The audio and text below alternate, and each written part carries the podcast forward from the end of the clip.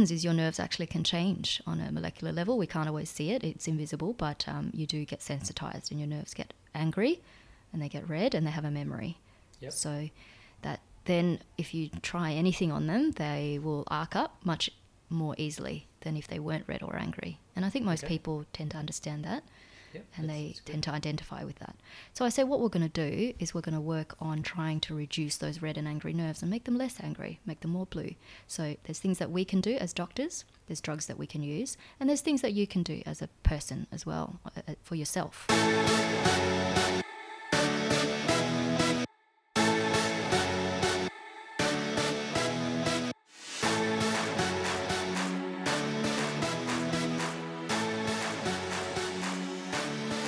Welcome to episode 31 of the Obs and Gynae Crit Care Podcast.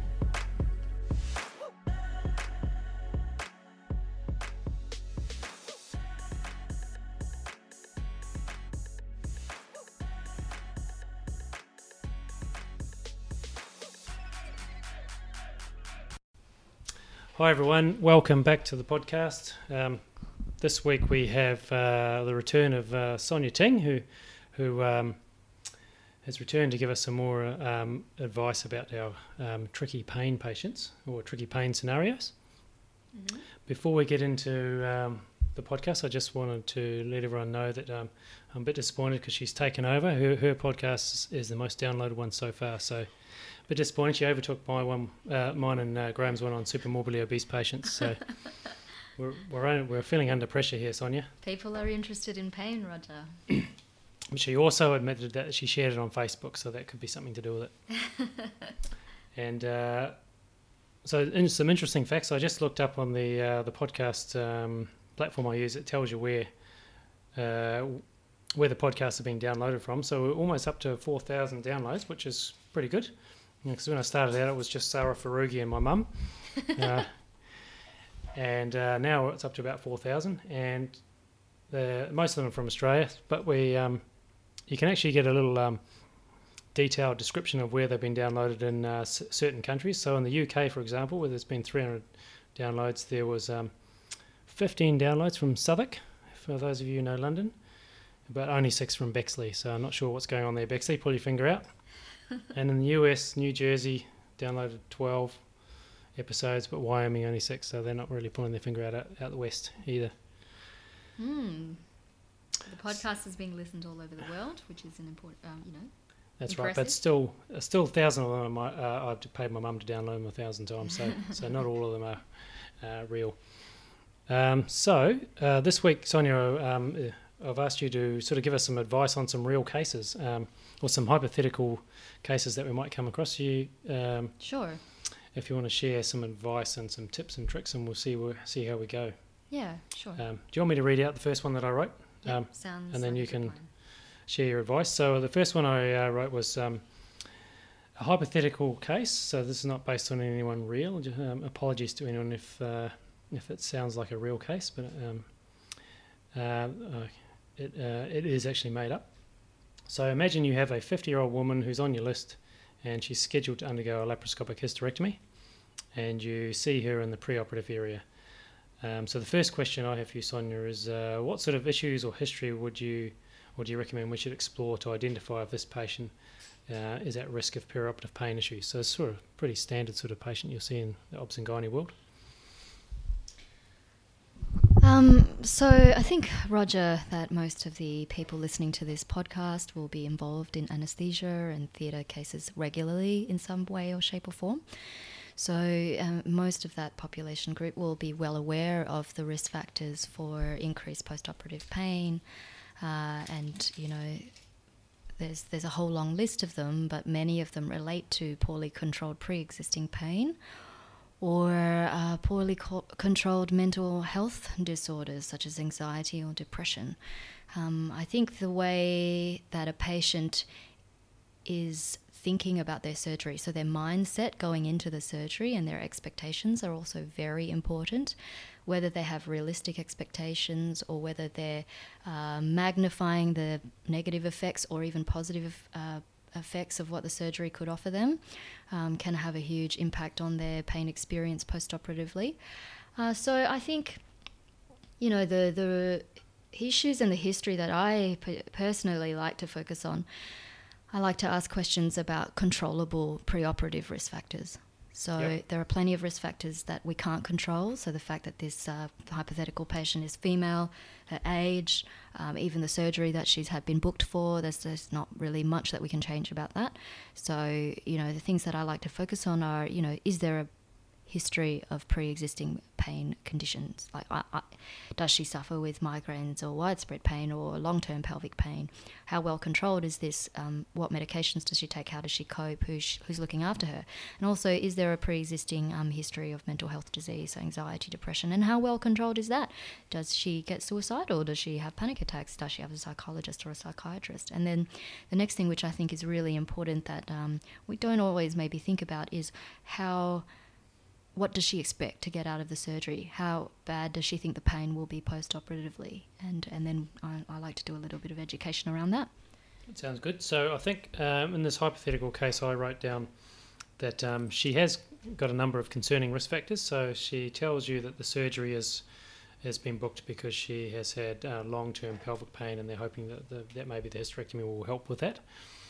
And that she has been taking uh, non-steroidals and tramadol for intermittently for this pelvic pain for years. And she has, does have a history of a depression and anxiety. She smokes and she has had difficulty giving up her smoking, so a little bit of Mm. substance use Mm. disorder, though Mm. nothing too serious.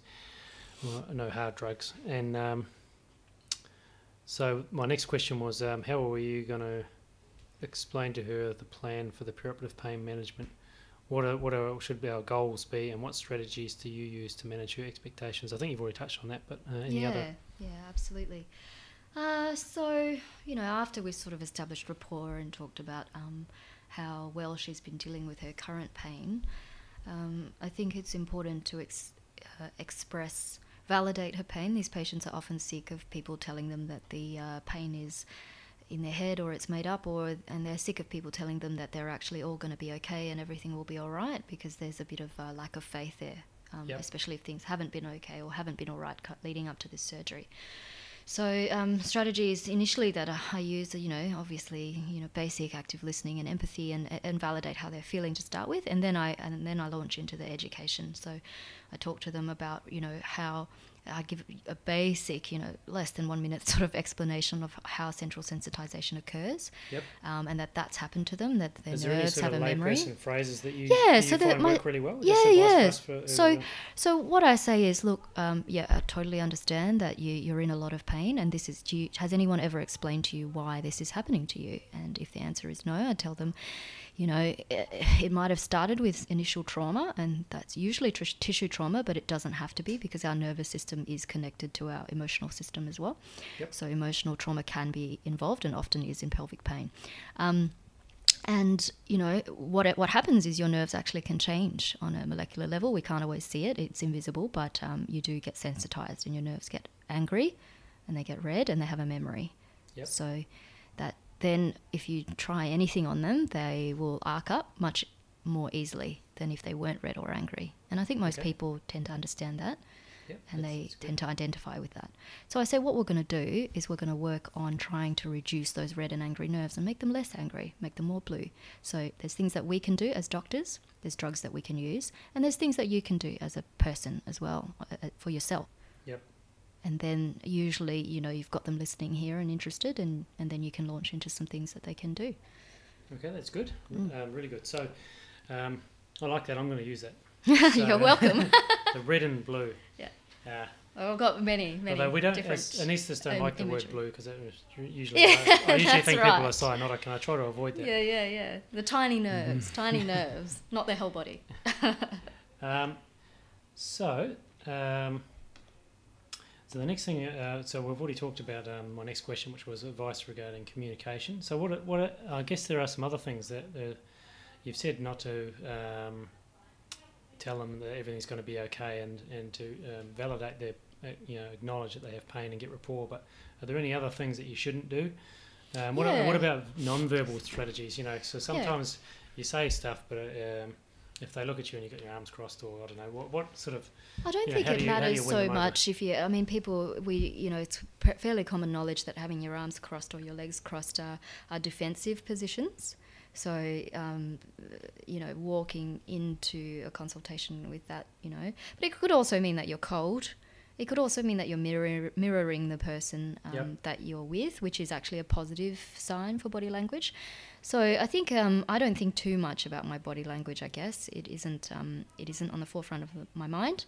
Um, more what I'm I try and gauge is how the patient is responding to me Yeah. and what I'm saying, and then adjust what I'm saying to that. If I feel like there's a complete disconnect, I'll ask them, um, "How do you feel about this?" Like, you know, or do you understand what I'm saying, or do you feel like I'm explaining things correct, like well enough? You Yep. know, um, get some feedback. So, advice that I would um, give about communication, especially with um, patients with really complex pain, patients that might be difficult, with poorly controlled mental health issues, um, and, and you know you're uh, approaching this maybe on the back foot.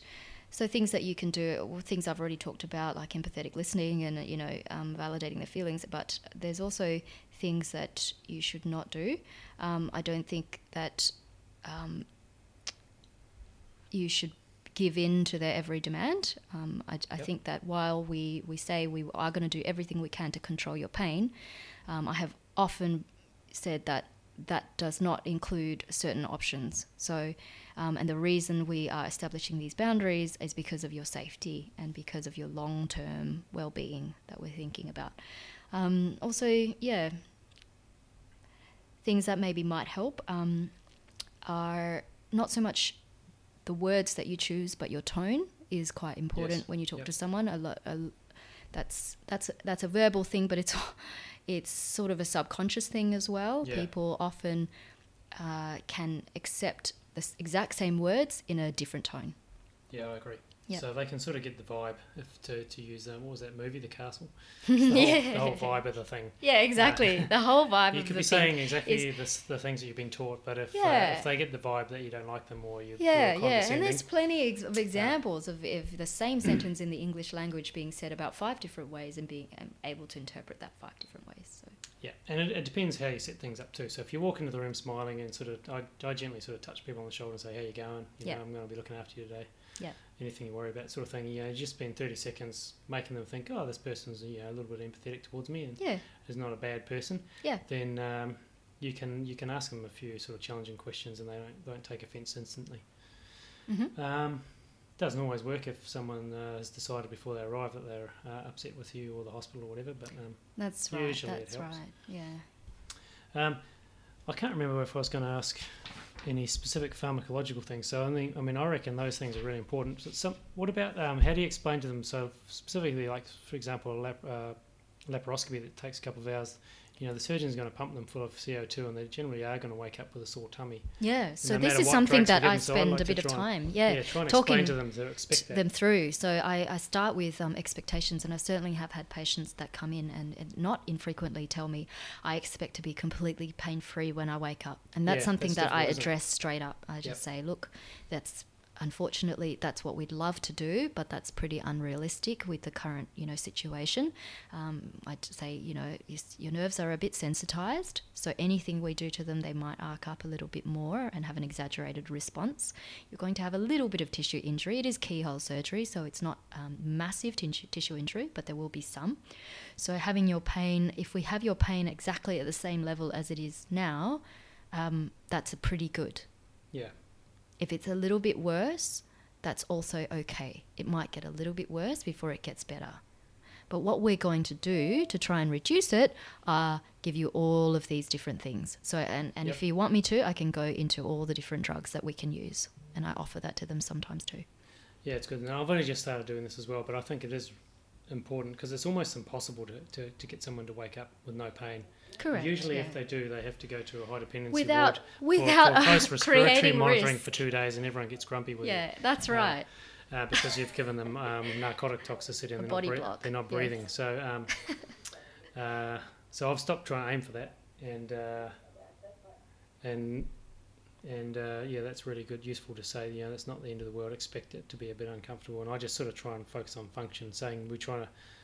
Uh, the gas will dissolve. It'll go away. The pain will get better, and Mm. we just want you to be able to breathe and cough and get yeah, up, and get, get, up, and around. move Yeah. because that's really And your, your important. your job is to get up and around and Yeah, get yeah. get home. Yep. absolutely.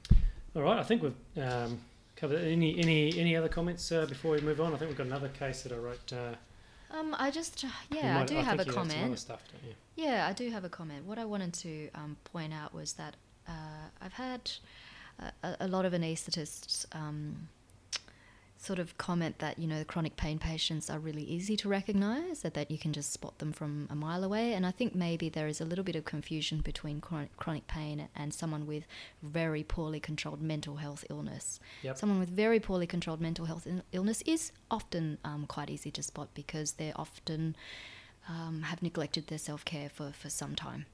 Whereas someone who has chronic pain um, is in a slightly different category. There, there is a lot of overlap. I'll, ad- I'll, um, I'll admit that. But um, you know, here I've got some examples of well-known people that suffered with persistent Yep, post-surgical pain. Um, bring- who let's bring them appear to be very highly functioning. You would not spot them. You would might not recognize them, and you might not pick it up if you didn't ask the question. So this is following the theme from last time. We, we used a lot of the celebrities in our last uh, episode. That's right. You you've started the trend, Roger. I'm just continuing it. So um, uh, many people will be familiar with Rebecca Judd, who very publicly on her um, social media profile talked about, and I think in a public interview talked about how she suffered after a cesarean and had um, persistent post-surgical pain, essentially. Um, and she's not someone that you would have maybe looked at and thought, she's got chronic pain Yep. um, because she looks Definitely not. very well put together. You know, photos are always picture perfect. So, and they're often high functioning. People like Grant Denyer, you know, always that's right, yeah. pictured in a tuxedo holding his Logie Awards. Not someone that you would look at and think he's got chronic pain, he's suffering. So, um, you know, people like Prince that we brought up in our last podcast. Yes, that's right. So he had lots of um, persistent pain following orthopedic problems, didn't Yeah. he? And um, yeah, And these are not necessarily people with poorly controlled mental health illnesses at all. They're, in fact, very highly functioning members of um, society, or were. Um, so, those that does not protect you. And um, even um, someone like Serena Williams, who's extremely fit and well, um, that doesn't protect you either. And she came out publicly and talked about how she found it difficult. What sort of pain did she have? Because I'm not So familiar. she had a baby and um, talked about uh, uh, having lots of complications afterwards and Right. lots of pain and yeah. So look, it doesn't. Yeah, being fit and well, being young, being well put together, um, being highly functioning doesn't actually protect you all the time. Um, it's much more about um, what happens to you, your tissue trauma, how your nerves react, and what your mindset is going into surgery. Yep. Okay. Very useful. Okay, so um, what we might do is um, stop there, and uh, I'm going to um, do another short quiz for this um, um, this episode. Mhm. So uh, this is going to be another. I'm trying to I'm trying to put together quizzes where people can't just Google the answer. So that usually that usually means it has to be an image, because any anything that um, involves um, something that you can type into the Google search bar is Too um, easy. pretty much too easy. Yeah. So Mm. so this week I'm going to do a version. I want to give um, acknowledgement to many years ago when I was at Royal, Perth. I think they had a um, uh, an end of year Christmas quiz, and one of the categories or one of the um, uh, sections of the quiz was um, anaesthetist or serial killer. And so I thought I'd um, I thought I'd do a flashback to that. So what I'm going to do is I'm going to put an image on, up on the uh, on the on the on the blog site, and uh, I'm showing it to Sonia right now. So. Um, so yeah, so the first part of the first uh, part of the, the quiz is: Is this person an anaesthetist or a serial killer? I'm going to say And- anaesthetist. And then, uh, if you know who they are, I that, don't that will be even better. is. So you get like um, one point if you get the um, anaesthetist or serial killer part correct. You get ten points if you figure out who it is. Uh, there you go. All right. It's a very good picture, folks. Check it out. Okay. Thanks, Sonia. Uh, I'm going to um, get you back for You're another. We're going to do another one in a second. Thanks. Thanks for listening, everyone. Please go to the iTunes menu and subscribe to the show if you like it. Write a review. This will also help us uh, get seen by other listeners on the iTunes menu. If you're also interested, please go to our website at www.obsandgynaecritcare.org where there'll be lots of show notes and links to uh, interesting videos related to the topic that you've just listened to. See you again next time.